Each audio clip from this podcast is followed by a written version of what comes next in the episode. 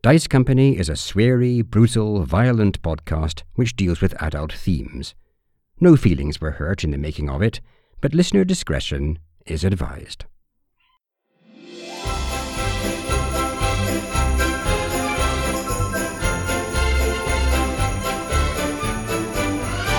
Welcome, one and all, to Dice Company Festive Special, where a group of old friends weave tales of happiness, warmth, and cheer under the guise of playing Dungeons and Dragons. My name is Tom, and I'll be your DM through the continuing adventures of this group of flavorless turkeys. Flavorless turkeys, please introduce yourselves and tell the audience one fun fact about your characters. That is a Christmas outrage. Hello, my name is Charlie. I play Vander Finnick. Vander, as you know, enjoys various books, but he's running out. His most recent read is a book of old tales. The one he particularly likes is called A Wintertide Tale. Now, he particularly likes the character Weenie Todd, who is a rather disadvantaged soul in the plot. But he doesn't understand why he doesn't simply beat the nobleman with his crutch in order to extract the funds he needs to feed his family. Nevertheless, he's still a fan of Weenie Todd. Straight to the festive spirit. I love it. Uh, wh- why doesn't Weenie Todd just bludgeon the nobleman to death? Why doesn't everyone just bludgeon their betters to death, eh? Welcome to a Vander Christmas. Augustus is uncomfortable with this talk of beating your betters. Hello, I'm Alex, and I'm playing Augustus. And my fact this week once again takes us back to Augustus's teenage years away at a boarding school in Lumatorn, Northern Realm. And one winter he was walking in the hills and uh, walking in snowy hills in Lumatorn, and he decided to make a big snowball. So he rolled the snow as if making a snowman, making a bigger and bigger snowball, and then he rolled it down the hill. Uh, unfortunately, it did snowball, and it gathered size and pace far down the hillside. It uh, obliterated a woodsman's hut, smashing it from the hillside. Augustus was pretty sure no one was home, so he sprinted away. And then that evening, he was in the local tavern, and an enormous woodsman with an axe on his back kept appearing everywhere Augustus went. He went to the toilet, the giant woodsman was there. He went to the bar, the giant woodsman was there, always looking at Augustus, a massive axe on his back. Nothing happened, perhaps because the woodsman knew he couldn't strike a young nobleman with his axe. But Augustus was pretty sure whose hut he took down with his snowball. What a paladin. you beat me to it. Also, we don't understand Christmas. Yeah, that's as festive as I get. Just a, just snowy horrible. So the solstice is uh, typically a, a festive period in this world, and Benny has undelightful memories of it because uh, when he was a young child in the orphanage, the governor absolutely delighted in telling stories of Uncle Margas, who was a figure from folklore who, during the short period of darkness during the solstice, would uh, roam the land causing bad things to happen to any children who happened to be out of bed and causing nuisance at that time. Uncle Margas was a figure of great fear. A little addition that the governor added was that there were random days during the year where Uncle Margas was also abroad, and one could never know which do- days those were, so children must be good at all times or risk his wrath. I mean, Good luck, Harry. You've got your saving Christmas is is your job now. I don't want to say that we should be festive themed, but I don't think we have to be so anti festive, do we? Do we have to be so miserable all the time, people? Can I point out that the tale of Uncle Margas is going to make the children of my real life household rather better behaved this Christmas? Okay, and uh, to save Christmas, Harry. Yeah, that's a tall order. Tok's not really that that uh, festive as a person. Brilliant. Hi, I'm Harry, and I'm playing Tok, an imposing six foot eight automaton. The winter or summer solstice is a time that will sort of naturally invoke uh, the night sky. We're used to the Christmas being one of the shortest days and longest nights of the year. In the world our characters inhabit, the night sky is somewhat different. Uh, the constellations are not the ones that we are used to. There is wrapped around the pole the sleeping dragon.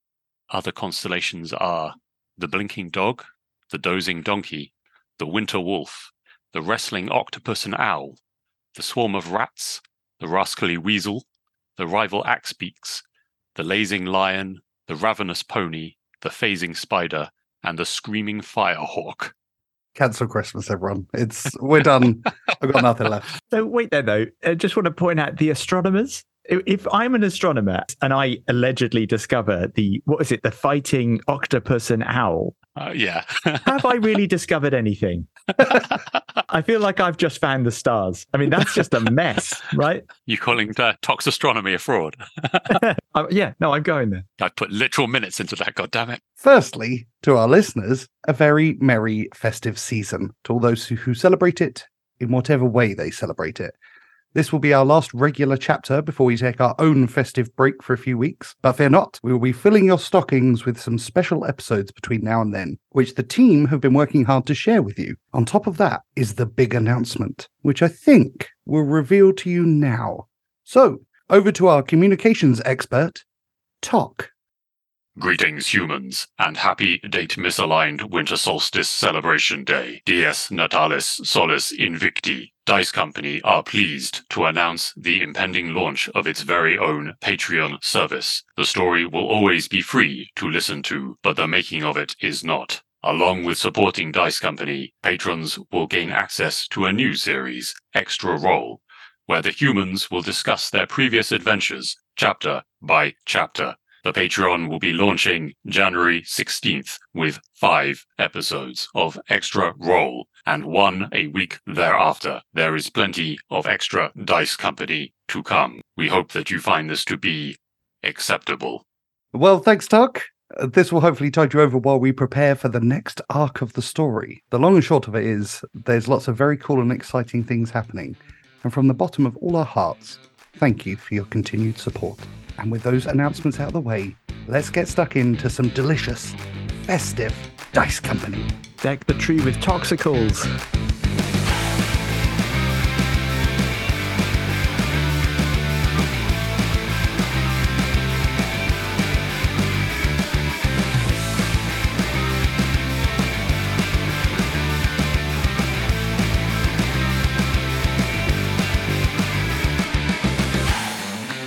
Following your breakneck escape from the Empire, you descended into the vast and abandoned dwarven mining city of Verokir.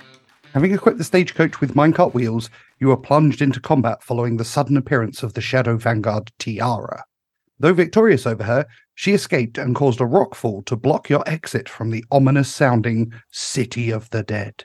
Finding safety in a warehouse of sorts, you rest for the night. In the morning, Augustus's injuries take a turn for the worse, while Tok's repairs take longer than expected in the cold damp of the cavern. Opting for once to be sensible, you decide to continue to rest in the safety of the warehouse for a few days, rather than risk pushing on in a state of exhaustion. After the extended rest, you awaken on the afternoon of the 19th of Gladden, half a day before the summer solstice. Fully healed and fully rested, the massive abandoned city of Verokir awaits. What would you like to do? Well, Vander's rather preoccupied. He's over in one corner of our hideout and he is cradling something in his arms. Uh, guys, has Vander got a baby over there? I assumed that Vander was a male of the species. I did not notice he was pregnant. Augustus actually considers whether he knows what Vander is, uh, and then heads over towards Vander with a look of concern on his face. Vander, old chap, what do you uh, what what do you have there? Vander appears to be cooing at the thing in his arms and stands to face the rest of the group. As he does so, he turns, and in his arms is a small chameleon. Gentlemen, may I introduce an old friend of mine? This is Bellerophon. Vander says with a degree of reverence. Um, You want to watch out there, Vander. Missy might try and eat that. I wish Missy the best of luck. This chameleon has seen much of battle. And the chameleon at this point crawls its way up onto Vander's shoulder and uh, gives its tongue a, a little flick. uh, so Augustus wonders whether his lay on hands ability counts for psychological damage as well as physical damage. No one's been watching Vander in the cave. Vander, tell us about Bellerophon and your bond with him or her. He is a very old friend of mine. You see, one of the many gruesome side effects of my torture was an inability to move my hands in the relevant gesture to conjure my friend here. But I've been healing, and just recently, my movements have improved to the degree that I can again perform the motion required. The result is the return of my good friend, Bellerophon. The chameleon looks extraordinarily pleased to see Vander and pleased to be back. Its skin is already tinging to the colours of Vander's robes. Greetings, Bellerophon. I regret I have no insects to feed you. Can I ask your proximity to Bellerophon? Not terribly close. Okay, you get a playful lick, but it doesn't quite reach you. Oh, he likes you. That's a good sign, Tok. Uh, Vander, this requires a little more investigation. However, I, I fear my incapacity in the last few days has delayed us enough. Perhaps we ought to consider our next move deeper into this city of the dead.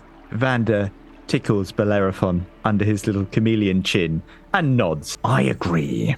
It seems to me we need to begin to find our way out of the darkness, so to speak. Yeah, the longer we stay here, the more I worry about leaving Magnus aboard the airship. I don't know what we're going to come out to. I'd like to make a move as fast as possible. Indeed, time is against us. I don't suppose, Benny, that uh, Missy has had an opportunity to scout the darker corners of our situation. She certainly has. During your extended break, she has been scouting all around. She hasn't seen any living creatures in her travels. Um, the area that you're in appears to be mainly full of small warehouses. Uh, and as you get further in, you get more into the, the center of what becomes a city. But at the moment, you're very much in like a warehouse district. I will relay that information to the team. Very well, gentlemen. It, it seems with our entranceway blocked and an enormous underground city surely having more than one way in and out, unless the creators of this, of this city intended to build themselves an enormous grave, we must go onwards in the hope of finding our way back into the daylight.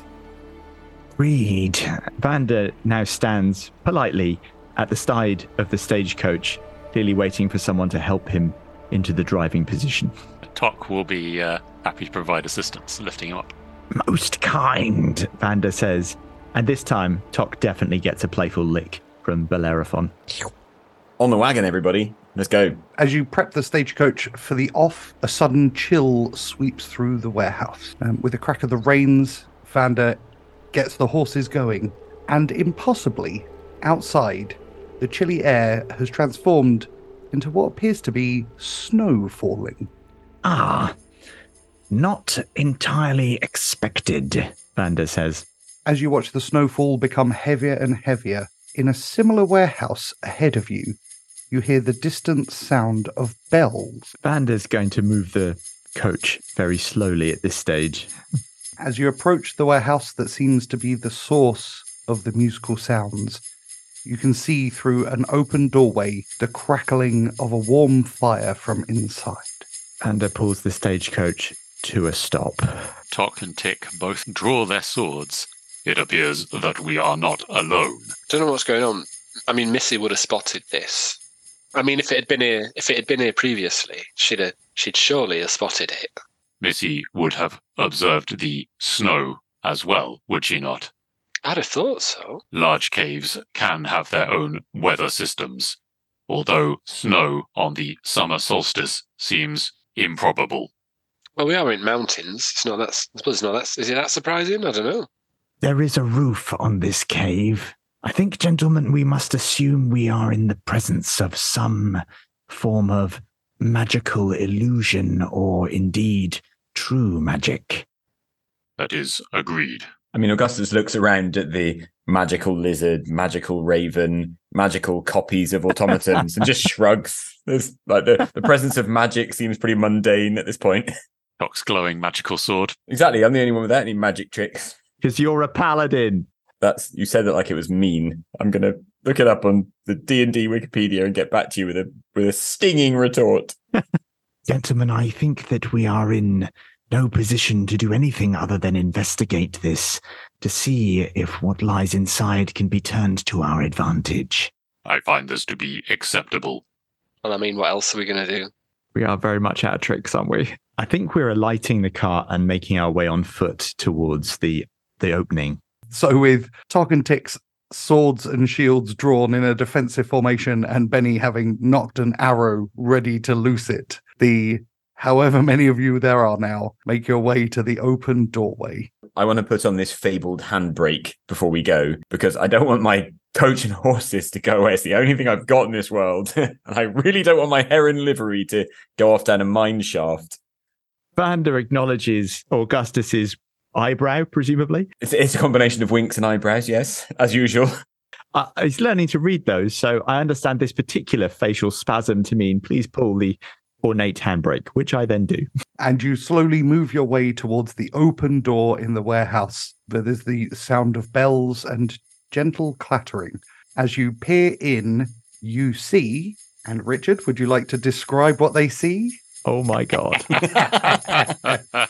Well, they look into the warehouse and standing in front of a small dais at the far end, illuminated to some extent by the crackling fire, is a short, rotund dwarf with a long white beard plaited at the end. He's wearing a dirty, deep red outfit with an animal fur collar and cuffs. He looks vaguely round the room, and eventually his somewhat glassy stare alights upon you all. And welcome to the show, Richard Godden. Benny just kind of lowers his bow in amazement. Oh, oh, Merry Ungarmas, everybody. Oh, Merry Ungarmas. Oh, mm-hmm. you're a wee bit big, you're not.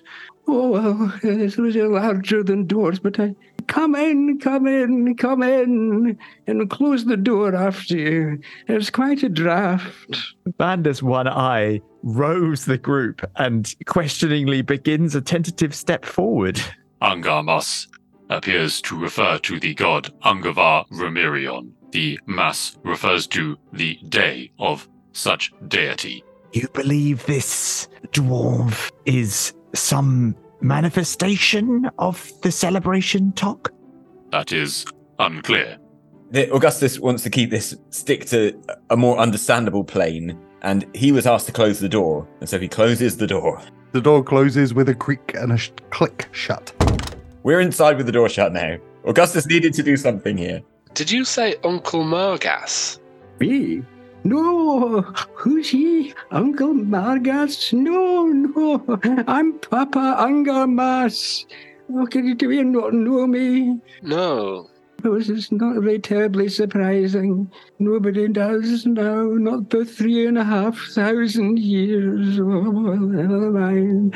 I've got my work cut out with you lot, I can see that. Well, but come forward, come forward, please. Make yourselves comfortable. Benny's sort of stunned into submission and just starts sort of wandering forward in a slightly slightly dazed sort of way. Clearly, this isn't a threat. Uh, or the rest of the group doesn't take it as a threat. Tok's going to, uh, Tok and Tick will sheath their swords. Vander is going to shuffle forward. Bellerophon has already crawled into one of his many pockets. Uh, yeah, Augustus comes forward too and says, "Did did you say three and a half thousand years?" Well, give or take a century or so. It doesn't matter. It's Ungarmas Eve, everybody. Ungarmas, have you no heard of it? Well, like, it's the solstice, isn't it? It's the solstice. That's right. That's coming up, isn't it? I'm, Indeed. I've lost track of days since we've been down here, but I think it's the solstice coming up. Is that right, Tok? The solstice will occur in approximately eight hours. Is that what you're talking about? The solstice? There were some people that used to call it that, but I called it Ungarmas, and that's how it was known to all the dwarves and the children of this world. The greatest festival of the year. Have you no heard of it, ever? Has it been that long since anybody celebrated Ungarmas? Vander, you speak Dwarven. Are you accustomed to Dwarven culture? I'm afraid I have no knowledge of this particular celebration Tok. I can only say I'm pleased we aren't faced with the visage of Benny's version. Gentlemen, I do not profess to understand Dwarf's intentions, but I believe he may know a way out. I suggest we play along and try subtly to gain the information we need. Vander turns graciously back to our host of sorts A pleasure to meet you. I am Vander Finnick. I understand you've been down here for some time without company. We're delighted to see the roaring fire. We're wondering if you might allow us to sit with you this eve. Oh, yes. First of all, do you not know me? Has there no memory whatsoever of me percolated up to whatever regions you are from? Oh, I can see from your blank faces that none of you know me. I am Papa Ungarmas, the spirit of this season. Maybe maybe the maybe dwarves would know you. You know, we're not we're not dwarven folk, so so maybe we're less up to date with um with those kinds of celebrations. He's three and a half thousand years old. If we're not up to date, Oh, Tok Tok. What's um what's your matrix say? And Tok will press the button and ask uh, for information on uh, Ungarmas. Well, you could always ask me, of course, without having to use your box of tricks. Well, Ungarmas, I'm something of a world authority on it. The device on your wrist clicks and whirs, and a voice rings out. Time is the greatest solvent. All your dreams will wash away. The weight of will slowly diminishes, fear subsides, for all things dissolve in time. I believe knowledge has passed from this world. Vander's going to again turn to our host, and I want to try and establish, if I may, what we are looking at in terms of power. Is there, I assume, there's some form of magic given the snow earlier? Are we dealing with potentially quite a dangerous and powerful person, creature? Give me an arcana check. Okay. 11. This is not a normal dwarf. There is definitely the vestiges of some power beyond normal dwarfhood within him. Um, could I try using my divine sense? You certainly can. You can open your senses to detect powerful good or powerful evil, effectively. I mean, this really, this check was made for this, wasn't it? It's, it's this is on a knife edge now. He's obviously powerful, but is he good or is he evil? We're about to find out. Augustus, you take a moment to try and summon the will of the god Tyr to help you understand exactly what you are facing. And much like Benny when he inhabits Missy, your eyes momentarily flash white, and you sense in the room with you two fiends and one celestial creature. Well, the fiends are obviously Benny and Vander. Um, Augustus sort of finds his way over to Tok um, and just says, and just kind of whispers to Tok, Tok, get your cat totem out. I sense there are other beings in this place. Uh, Tok will, as subtly as he can, take out the uh, the cat totem. Put his hand in a massive bag, take out his periscope, and just spin around the room. Cool. Um, everyone else in the room, you hear with perfect clarity the full conversation between Augustus and Tok. Well, Tok hasn't said anything, but presumably his rummaging around in his pack for the cat totem is not exactly subtle. Sorry, yeah, you didn't say anything. It was just you clattering around, dragging the cat totem out and holding it up to your eye and very obviously looking around. I slump down in a comfy chair, exhausted by the idiocy that surrounds me. Vander does the same, but in a, a way that's attentive to our host, as if this is totally fine. You see nothing through the cat totem.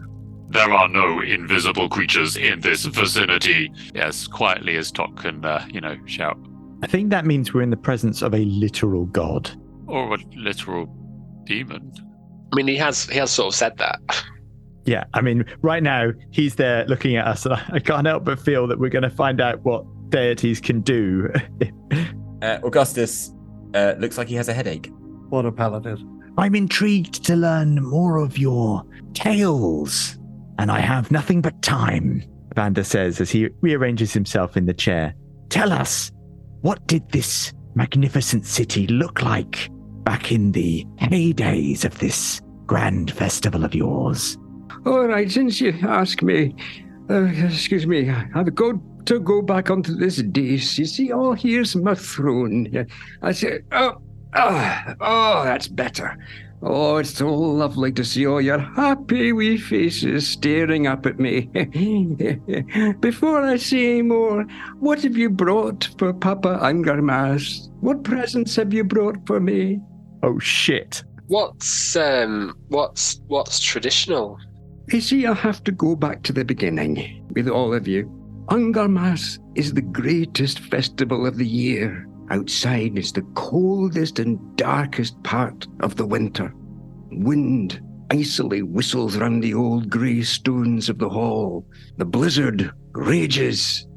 But inside, all is light and cheer, blazing fires, tables groaning with food, every kind of drink you could possibly imagine. And people draw themselves up to the blazing log fires on great settles to tell stories. to tell stories and sing songs and give praise and presents to Papa Ungarmas, that is me. If you want to know more, there's one thing you could do for me. Can we just, for once, the first time in three and a half thousand years, celebrate Ungarmas? Certainly, Vander says. Uh, of course, and uh, tell us, how do these uh, celebrations begin? Thought you'd never ask. Uh, well, first of all, there's the gift giving, of course, to me. Of course, you know, as you'd expect it. I mean, nothing much, and I'm not choosy. It's whatever you can afford, really. It's the thought that counts. And after that, well, there's the madrigal singing. I always love the madrigal singing, particularly because uh, before you do start to sing, I have to give you my special nog.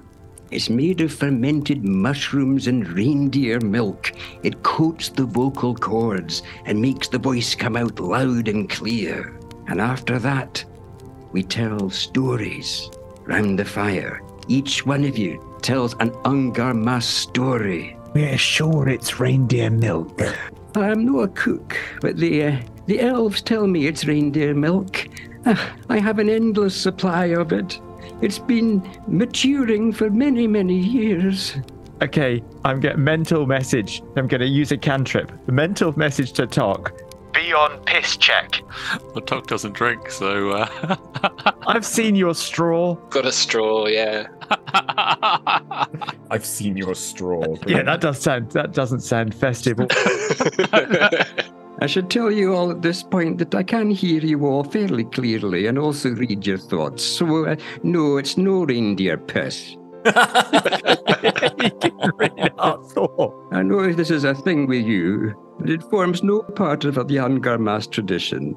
I- I- uh, then allow me to uh, give you my gift. Vander says, desperately trying to get this deity out of his brain.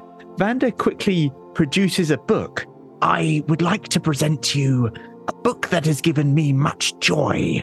It is called Sea Beast Takes a Lover, a grand tome, and uh, the first installment of a series of a great hero and someone I admire deeply. I commend it to you.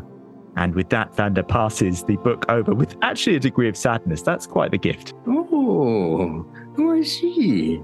Yeah, something a little bit more uh, under the counter here, it seems. oh, well, the long winter nights will just fly by with this by me. Three and a half thousand years will go by in a flash to a sea beast takes a lover. It's a hell of a book. Uh, Tok will take out of his um, his bag of holding and uh, pass to two of the others um, some gold-plated cutlery that we didn't uh, get rid of yet, a uh, half-drunk barrel of beer uh, that seems appropriate, and um, My half drunk barrel of beer. and yeah, well, exactly, and uh, a book, uh, gastronomic gnomish goodies. Hang on, Uh, you're passing those round to us. Yeah, if you want them. I mean, if everyone's taking them, he's just taking them out of his bag, and uh, he'll pass over the gold-plated cutlery to uh, uh, Papa Anguar and say, um, "This cutlery is of gnomish make." Oh, well, looking inside your brain, I think I could say to you, I find this acceptable. And can I also say, I'm not Papa. It's Papa Ungarmas. Papa Unger Mas. That's right, Tin Man, you got it. There is no tin in the construction of my armor. Oh, I'm so sorry. At this point, Bellerophon has made his way out of Vander's pocket and over to the log fire. Unfortunately, one of the logs looks vaguely chameleon shaped, and Bellerophon is posturing. What is Um, going on? Benny has a, a rummage in his uh, in his backpack. He says, "Oh, um, you mentioned that um, the festival's about uh, bright things and joy in, in the darkness of winter. So, uh, how about a lovely bright bouquet of flowers? And I produce my flower making wand whoosh, and produce a bright bouquet of flowers. And the flowers burst up from the dirt, from the grimy grey floor. A lovely smell fills the room. Oh, that's really lovely. Oh, thank you so much. I've not seen flowers in, well, I suppose it's also three and a half thousand years. I've not seen any flowers at all, not even snowdrops. Oh, these are beautiful gifts. Ah, Turn to Vander and just go, so you do it. Vander's still clearly of the opinion that Sea Beast Takes a Lover is the king of presents that anyone could receive. Augustus hands over a fine silver cigarette case and says, "I'm I I apologize, Papa Ungarmas. I you you find me low on supplies, but I hope you will enjoy this gift." oh, that's. Yes, that's a fine gift indeed. Silver. What is it? What what do I do with it? Press the wee button here. Oh, oh, oh, what are these inside? Would these be exotic cheroots? Mm, in a cigarette case.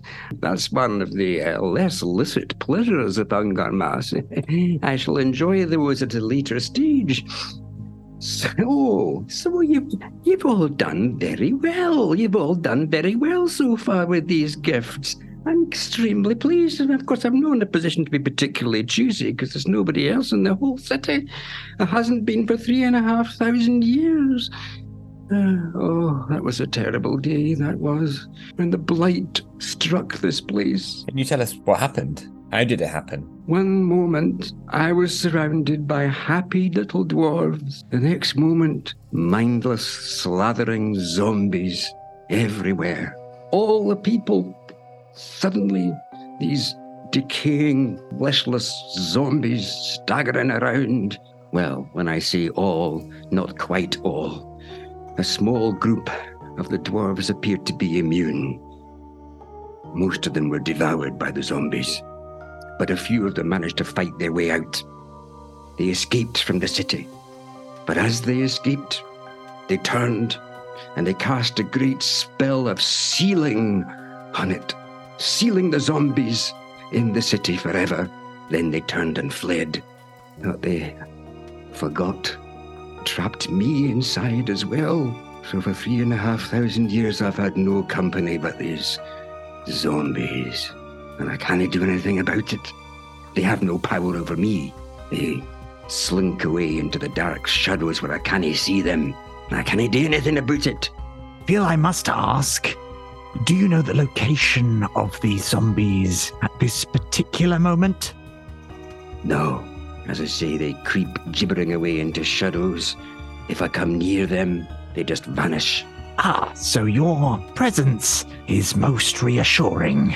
Vander says with some relief. I think I can safely say, young man, the only safe place in this city is with me. And what might these brave explorers do to release you? These are things that used to be very clear, but my mind's wandered. My mind wanders all over the place. I can't keep a thought in my head for more than five or ten minutes, and sometimes it seems. If you don't mind, I think I'll light one of the exotic cheroots. It might help to clarify my thoughts. Vander follows suit. I've got a slight memory of soothing piano music in this kind of situation.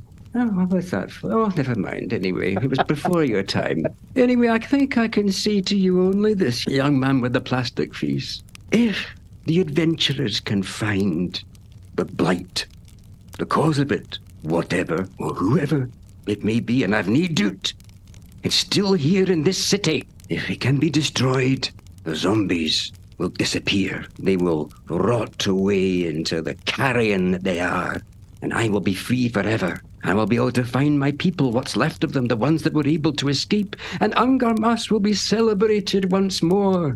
That is my purpose. My purpose is to be the spirit of Ungarmas. It's a living death for me down here. I'm so grateful to you all for celebrating a small part of Ungarmas. Oh, there's more to come. But I can tell you this if you perform well in the rest of the tasks, well, I, I don't want to think of them as tasks. More like games, really. But you know, if you can do well in these games, I will reward you. I will cast my beneficent spells upon you. And that's no mean feat, I can tell you. Ah, you'll have the time of your lives. And you look like you'd do with a little bit of pleasure. You look like you've you've seen too much. Indeed, seen quite more than perhaps many have before death takes them. I've watched Vander eating soup, for example. Well, my mind was flashing back to Benny casting illusions of corpses last, I don't know, last five minutes ago. I can't remember. Presumably, we're just peppering Papa Ungarmas with horrid imagery at this stage, then, are we? Four minds are just having a series of like horrific flashbacks. In summary, you are correct.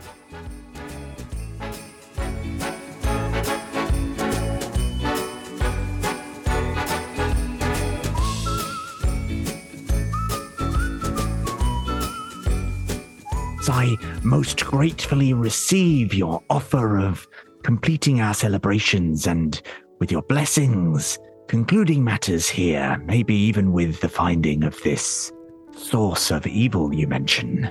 If you could do that, you'd have my undying gratitude. But first of all, the fire's burning. Let's carry on with our Ungarmas. Let's put these gloomy thoughts of zombies out of our minds and get on with the madrigals. You know what a madrigal is? Negative. Anybody know what a madrigal is? It's a song, is it not? It is indeed, young man, it is indeed a song. And if you'll do me the pleasure of taking some of this nog, more will come to you. Ungarmas praise. Here, here, I've just got it in my sack. Here, here, here's some, some glasses. Quick, uh, I'm going to pour the nog for you. I'll pass it out to you. There, there you go, there you go. Take the nog. We'll have the madrigals next. I guess this is um, this is vintage nog, isn't it? Why? How many thousand years old is the milk we're about to drink? Three and a half thousand years, it was a good vintage. Okay, right. The eggs were particularly good that year.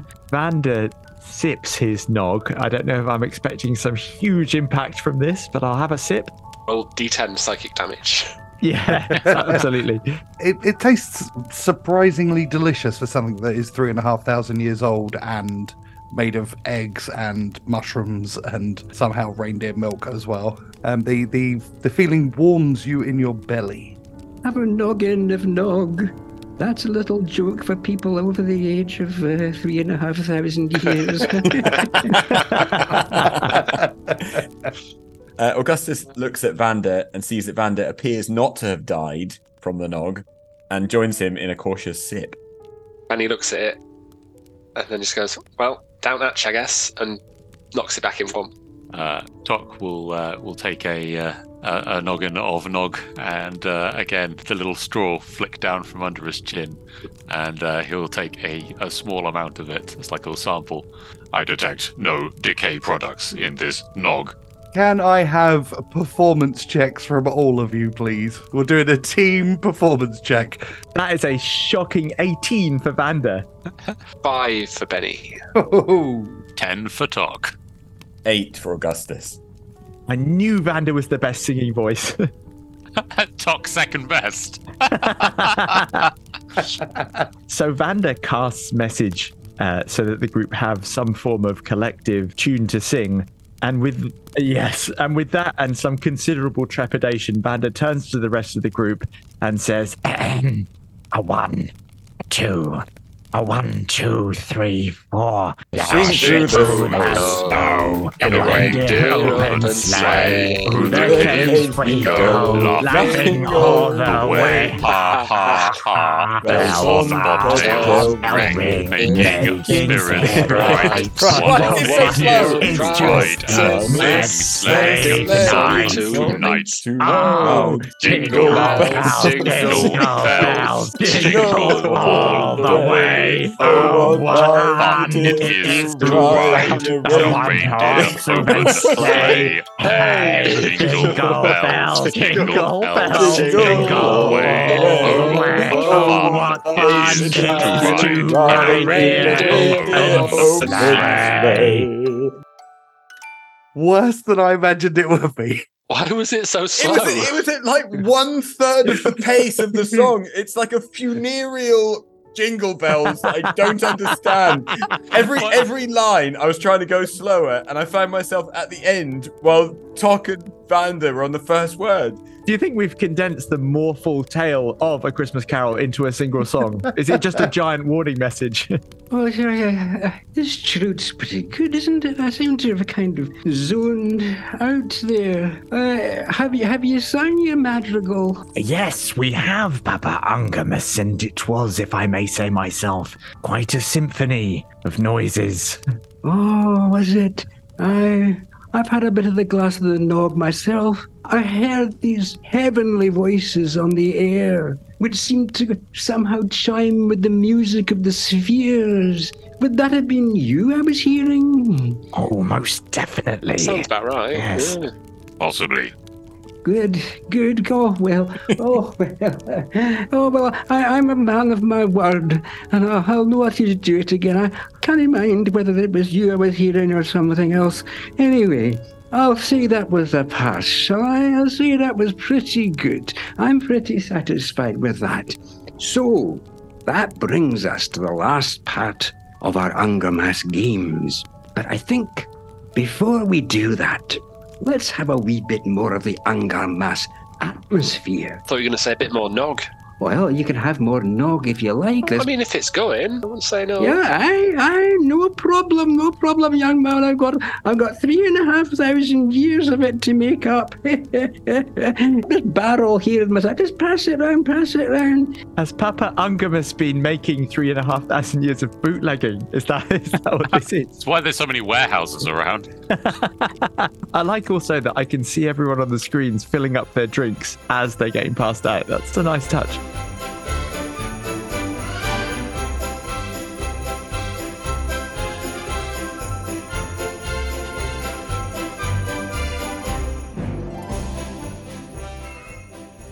So before we go any further, my young friends, I will cast the spell, the spirit of Ungarmas. And Papa Ungarmas makes a whole series of strange passes. His eyes roll in his head. Zeta, Rho, Omega, Ungarmas. And the room begins to populate with the most magnificent feast you've ever seen. We are talking roasted meats and boiled vegetables and desserts. The entire warehouse is now full of the smells of cooked fats and delicious red meat on the bone. There. Is that not a bit better, eh? Does that not warm the cockles of your heart?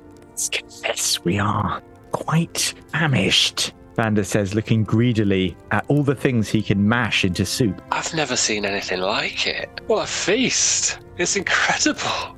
Anything you desire will be here. Whatever your fancy, you'll find it on that table. The mulled wine, the spiced ale, everything is here. Draw your stools up to the blazing fire there. And let's have the last part of the Ungarmas games. Fill your plates, fill your glasses. More nog if you want it. But there's every other drink you could possibly desire here too. And then the last part. I'll hear your Ungarmas stories. And if they're good, I'll tell you a story of my own. In an ecstasy of delight, Vander sees on the table a huge bowl of the most sumptuous soup he's ever laid his one eye on. And shambling uncharacteristically fast towards it, he places himself in front of this feast and begins to slurp. Benny glances at Papa Ungarmas and he's like, "So, are you sure? Like, any anything?" Anything you like? What's your favourite? What haven't you had for years? What haven't you had since you left your home? Apricots. You know what I've heard about? I've never, I've never had a mashed potatoes with real butter and cream. Well, let's just have a wee look under this silver cover, shall we? Oh, I do believe it's mashed potatoes with butter and cream. Benny grabs a plate, piles it high with mash and meat and all sorts of veg and everything, and just sits down looking very, very happy indeed. Uh, Augustus will definitely fill his plate, maybe not quite so enthusiastically as our uh, lifelong starved friends, but he'll, yeah, he'll take a plate and fill it up and take a seat. Tok will dutifully sit on a poor creaking stool, all 500 pounds of him, and and tick as well, but neither of them will uh, uh, eat or drink anything at the table. Meanwhile, while this is unfolding, Bellerophon has continued his battle with the fireplace. Uh, at the current moment, he still believes one of the logs to be a rival chameleon and has dutifully changed himself to a crimson color and made himself as large as a small chameleon can make itself. Again, posturate.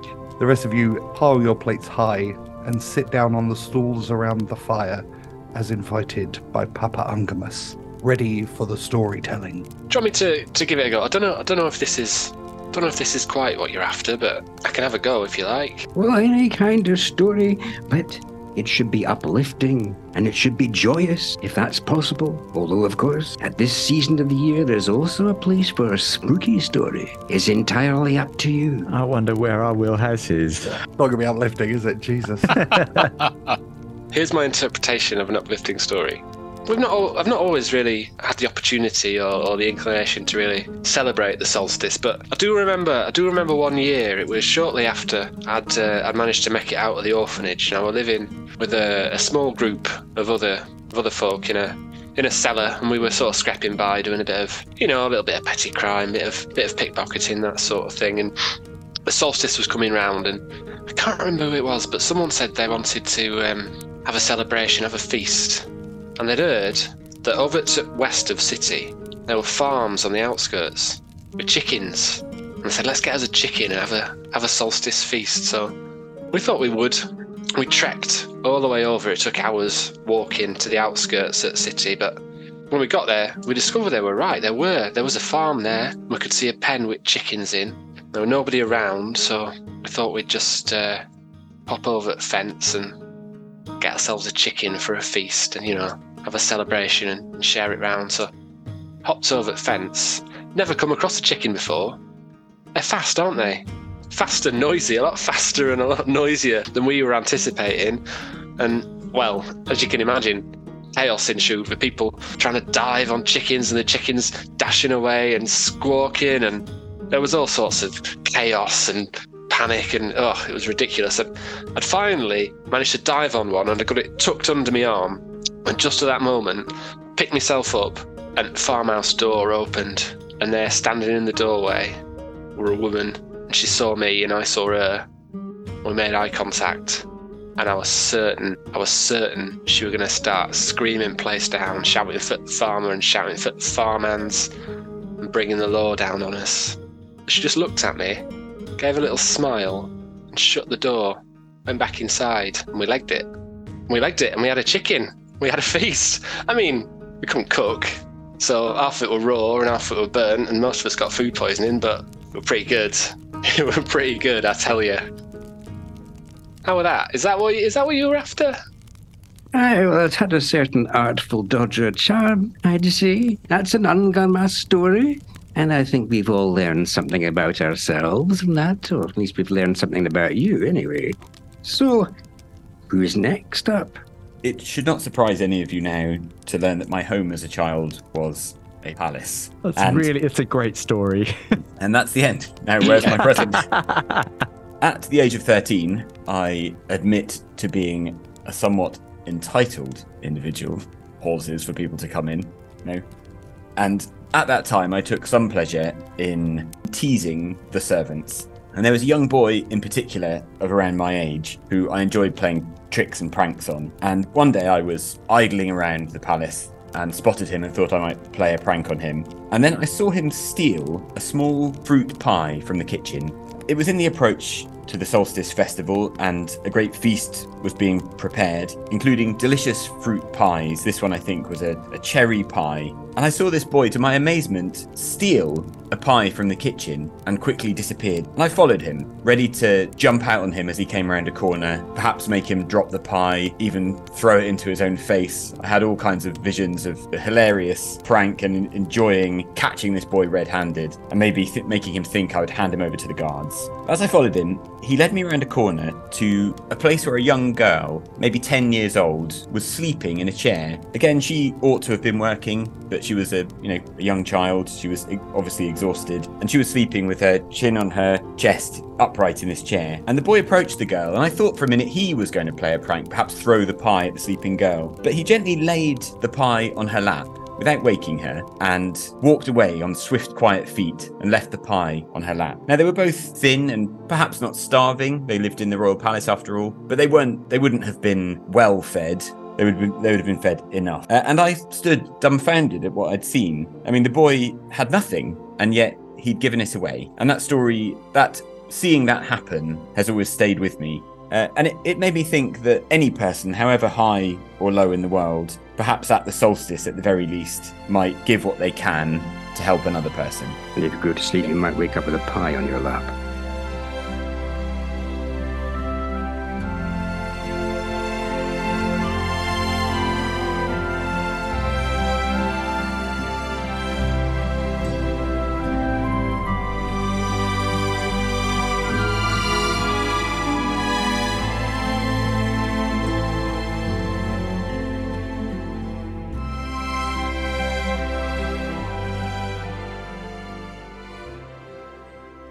My construction was finalized, and I first gained awareness near this time on the Aestival solstice. On these anniversaries of construction, Tix and Tox have long had a tradition of exchanging gifts, mostly curiosities of little interest to you humans, rare plants or fungi, such as the invisible orchids from Landeron, particularly dramatic views such as the fastness of the Last Gate or the teeming life amid the wrecks and reefs of the Kerbera archipelago. Small constructed items, like this wood and leather inlaid case Tick gifted me, lit with golden. Maybe another time. I intend to continue this tradition with my newfound family. Uh, Tok will reach into his pouch at his waist and take out a series of four thin silver chains suspending uh, small beads of what appears to be a clear light orange amber. As he passes them to the rest of the uh, the group, you'll see contained within each is a mosquito with a deep red engorged blood sac. Oh, why, thank you, Tok. Vander says uncertainly, taking this item. Oh, lovely. Uh, what do we do with such a gift? If you ever find yourself falling from an airship, consume the mosquito. That's a choice, isn't it? Indeed, the artifact will suspend your fall, much like mine and Tick's fall was suspended during our descent. I see. A very apt gift given our mode of transport. Thank you again, Tok. I very much appreciate it. And Bandus does place it round his round his neck. Out of character, this is a, uh, a magical item that Tok has constructed for the rest of the party. Uh, it's a single use activation of the Featherfall spell. Uh, so Benny and Augustus have one as well. This is what you were doing whilst off the ship with your net Indeed. in the mist in the mist hunting mosquitoes. And we suspected you of doing terrible blood magic. Oh, he was doing terrible blood magic. Just turns out that the end goal is for us to drink it. Yeah, okay. Sorry, let me take, let me let me restate that. And to think we thought he might be doing terrible blood magic that wouldn't benefit us specifically. He's a, he's a sweetheart. Of course he's gonna. it must be crunched within the teeth. Oh, good lord! I'm also thinking, yeah, this this is just going to be people falling and unchaining their their necklace to find it just whisked away. The necklace is long enough for you to just grab it and put it in your mouth. As the character with the highest dexterity score, I'm feeling okay about this, to be honest. Ah, Christmas. Wouldn't be the same without blood magic. I always say that. Ah, you interest me strangely, automaton. So, that brings us to Vander, isn't it? Your story, Mr. Finnick. Of course. As you can see into my thoughts, and though I am not someone disposed to talking of my past, I will, of course, oblige. I loved my mother. She was a genteel lady for whom I had a great deal of affection. And as a child growing up in the noble house, I did. Affection was hard to come by. My father, whilst being a great man, was not a warm soul. And so I found solace in the relationship I had with my mother. With deep sadness, I learned in my very early years that she suffered from a sickness that quickly took her abilities to read, and later even to remember my name. I still clung to her, though, and remember spending many hours telling her of my day, my aspirations, and she would quietly listen. Though it was with some pain, I was aware she couldn't hear the words I spoke. I remember one year feeling a deep sadness that my father had removed from me a gift I held most precious a horse constructed of wood, crude in its form, but nevertheless a companion to me and a toy I would play with each afternoon. Clearly, he felt it was not the pursuit of a young noble. I remember weeping to my mother, exclaiming the loss of my toy and the joy I would be denied, knowing though that she couldn't hear my words. One day, though, as I approached my mother, I found something clasped in her hands. It was the horse. I took it and realized in that moment that some of my words could be heard, and that in a moment of lucidity, she had taken possession of and found the time to conceal the horse so I might again play with the toy I loved so much. Those stories were absolutely lovely. I've been starved of stories, of course, for three and a half thousand years. There's more to you all than meets the eye, isn't there? When I first saw you, I thought, hmm, is the Artful Dodger Lord Snooty, a tin man, and a man with a plastic face? I didn't have much confidence this is going to be an Ungarmas to remember, it's going to be an Ungarmas to forget. But you've shown me something. Underneath the plastic face, there's a boy that loves his mother. And underneath that aristocratic exterior, there's somebody who can be moved by the giving of a pie. The Tin Man, I called you, the automaton. You care about your friends. And you, Benny, isn't it? Aye. Once again, the simple pleasures, the hard bitten exterior, but underneath that, you're just a wee boy that would like to have a bit of chicken. oh, it's so lovely. This is the spirit of Ungarmas. yes, you've done very well. I've heard so many stories. I wouldn't mind telling you a story of my own, if that's all right.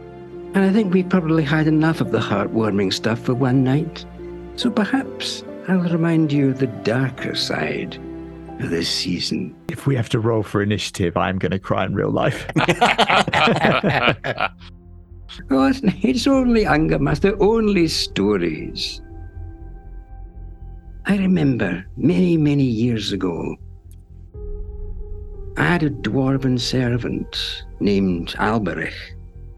And one day, well, I sent Alberich to market to buy some Ungarmas provisions. And in a little while he came back. He was white, trembling, and he said, Papa Ungarmas, just now when I was in the marketplace, I was jostled by a man in the crowd. When I turned, I saw it was death that had jostled me. Alberich said death had looked at him and made a, a threatening gesture. So he said, Now, Papa Ungarmas, please lend me your horse. I will ride away from this city. I must avoid my fate. I will go to Slate Home, where death will not find me. So I lent Alberich my horse, and he mounted it, and he dug his spurs into its flanks, and as fast as the horse could gallop, he went. And I went down to the marketplace. and I saw Death standing there in the crowd with his white face and his black cloak. I went up to him to have a word with him. I said, Death, why did you make a threatening gesture to my servant when you saw him this morning? That was not a threatening gesture, Death said. It was only a start of surprise. I was astonished to see him here in Storia Bauravor, for I have an appointment with him tonight in Slate Hall. Vander's not crying anymore. He's now staring in wide eyed amazement at the story, having clearly enjoyed that immensely. I thought you'd like that, Vander. Thank you for sharing, Papa Ungarmas. Indeed, a most enjoyable tale. As he says that, Bellerophon, now finished with his posturing, makes his move on the offending log, and his tongue lashes out at the burning log, drawing the log violently out of the fire and straight at Bellerophon. This results in a crash as Bellerophon and the log collide. Naturally, unfortunately for Bellerophon, he is the loser of this clash, and he disappears, only to reappear a moment later on Vander's shoulder, looking very sheepish and slightly defeated. He's a fighter. Papa Ungarmas, I was uh, wondering in the midst of these festivities whether you had had a chance to consider the possibility that a group like ours might find a way out of this cave. Of course, we will do what we can to assist you. This is where our best interests come into a glorious alignment, is it not? See, because, as I said, the great mages of three and a half thousand years ago cast a spell of sealing on this city, and it serves my purpose as well as it serves yours. If you can find the blight, the cause of it, and destroy it, whoever or whatever it is, that, my young friend, is the only way from this place. I would be sorry to conclude this lovely evening on such a melancholy note, particularly when you've all done so well in the stories and in your madrigal, at least what I imagined was your madrigal. so, lest people should say that I'm a taker and no a giver, I have decided to break my rule. I have here some gifts for you all. You'll see them just over there under the tree. They're all wrapped up in pretty paper with your names on them. Vander rises and begins to make his way in the direction of the tree. Augustus, this appears to have your name on it. And Vander passes Augustus a gift. Augustus gladly takes it. What have we got? Augustus, you uh, you open the beautifully wrapped present with your name on it, and inside you find a small candle. As you investigate this, trust me, better than just a candle. As you investigate the candle, you realize that it burns blue instead of the traditional orange and red. The flame flickers in the direction of the nearest exit to wherever the holder is, something to light you in the darkness. That has very obvious uses in the short term, as we are trapped in a place with no exits. Uh, Vander picks up another parcel. Uh, Benny, I think this is for you. Could you could you pass it over, Vander? I'm not sure I can move after all them potatoes. Uh, Tok will get up, grab the parcel, and pass it over to Benny. Oh, thank you, Tok. You're a sweetheart. Benny, you open up, and inside you find a rolled piece of very fine parchment. A quick study and survey of it shows you that this is spy parchment. It conceals writing unless specific circumstances happen. For example, you could write a note and tell the paper only to show it to Tok, and the writing would only appear if Tok were to look at it. Very nice. Thank you very much, Papa Rungamus. This will come in extremely handy. I believe it will.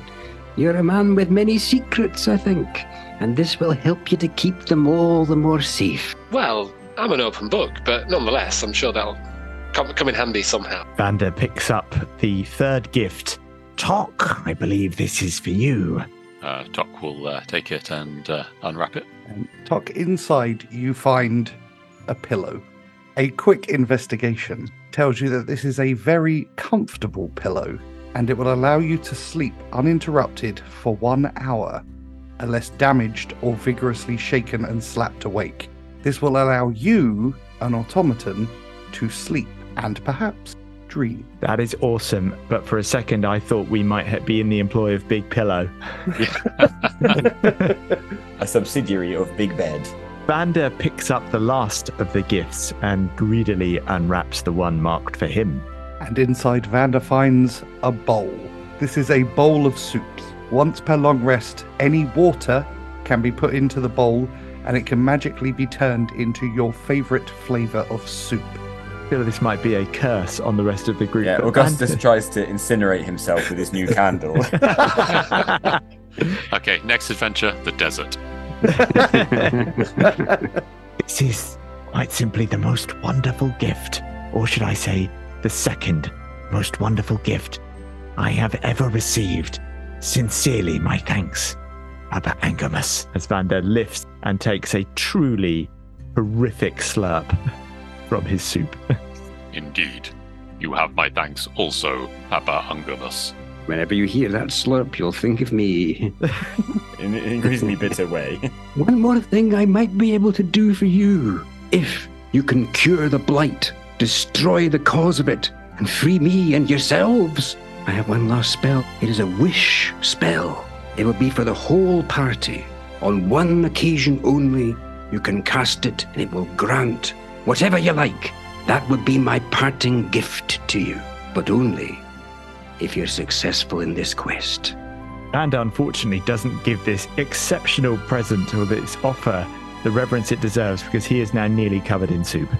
But he nods greedily in the direction of Papa Ungarmas. Certainly. Well, Augustus knows what he's wishing for. We find Vander drowned in his own soup bowl tomorrow morning, right? Gentlemen, I think, given our situation, we should enjoy this night for tomorrow. I fear we have to plunge into the depths and there find the source of what Papa Ungarmas speaks. Classic Boxing Day. You spend the rest of the evening in the company of Papa Ungarmas, eating and drinking to your heart's content. With your bellies full, your wounds healed, and a sense of festive joy surrounding you, you prepare for one last sleep before the off.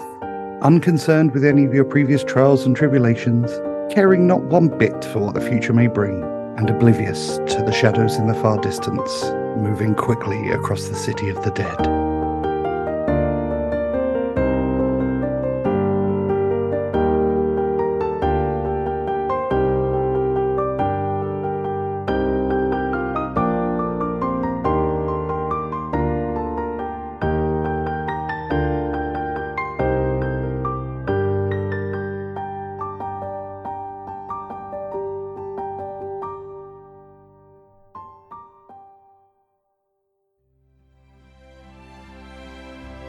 Our listeners, thank you once again for all your support on this journey. And a very special thank you to Richard Godden, who brought Papa Ungarmas to life, is the voice of God for the show, and has shown continuing support for us over the last few months. We'll be back in the new year with the continuing adventures of Dice Company. Until then, we have the great honour to introduce the Reverend Mark Stennett with a blessing for us all. But from me and the gang, thank you, Merry Christmas, and for 2023, we'll end it there. Over to you, Reverend. May you find blue sparks of life in your tinkerings, a sense of satisfaction in your soup or cheroot, good cheer in your festivities, whether with four legged beast or aristocracy, and may you find extra plain art peace this Christmas time.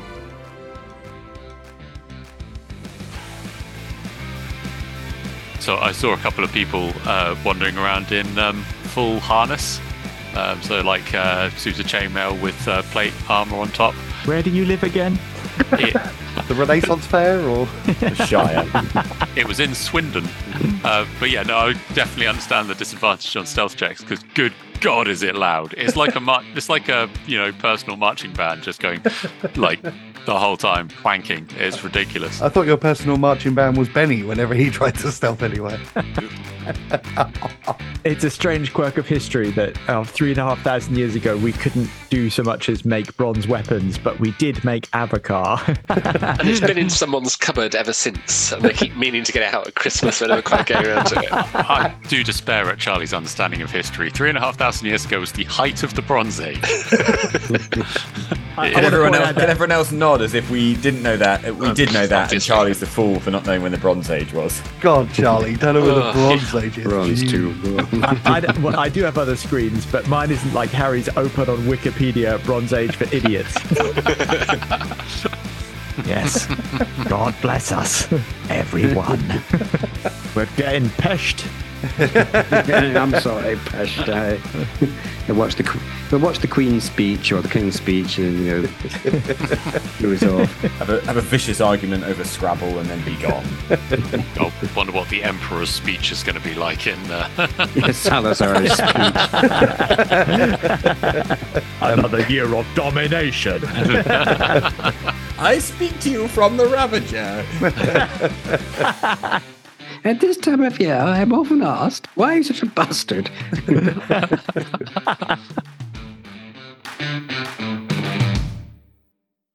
Thanks for listening. Please consider supporting Dice Company on Patreon or on Apple Podcasts, where for the price of a cup of coffee, you get access to a whole other show, Extra Rolls, where the gang look back over previous chapters of the Dice Company story. Don't forget, you can find us on our socials at Dice Company on Blue Sky, at Dice Company Pod on X, and at Dice Company Podcast everywhere else. If you enjoyed this chapter, please like and subscribe, and don't forget to recommend us to your friends. If you didn't like it, recommend us to your enemies. And we'll see you next time on Dice Company.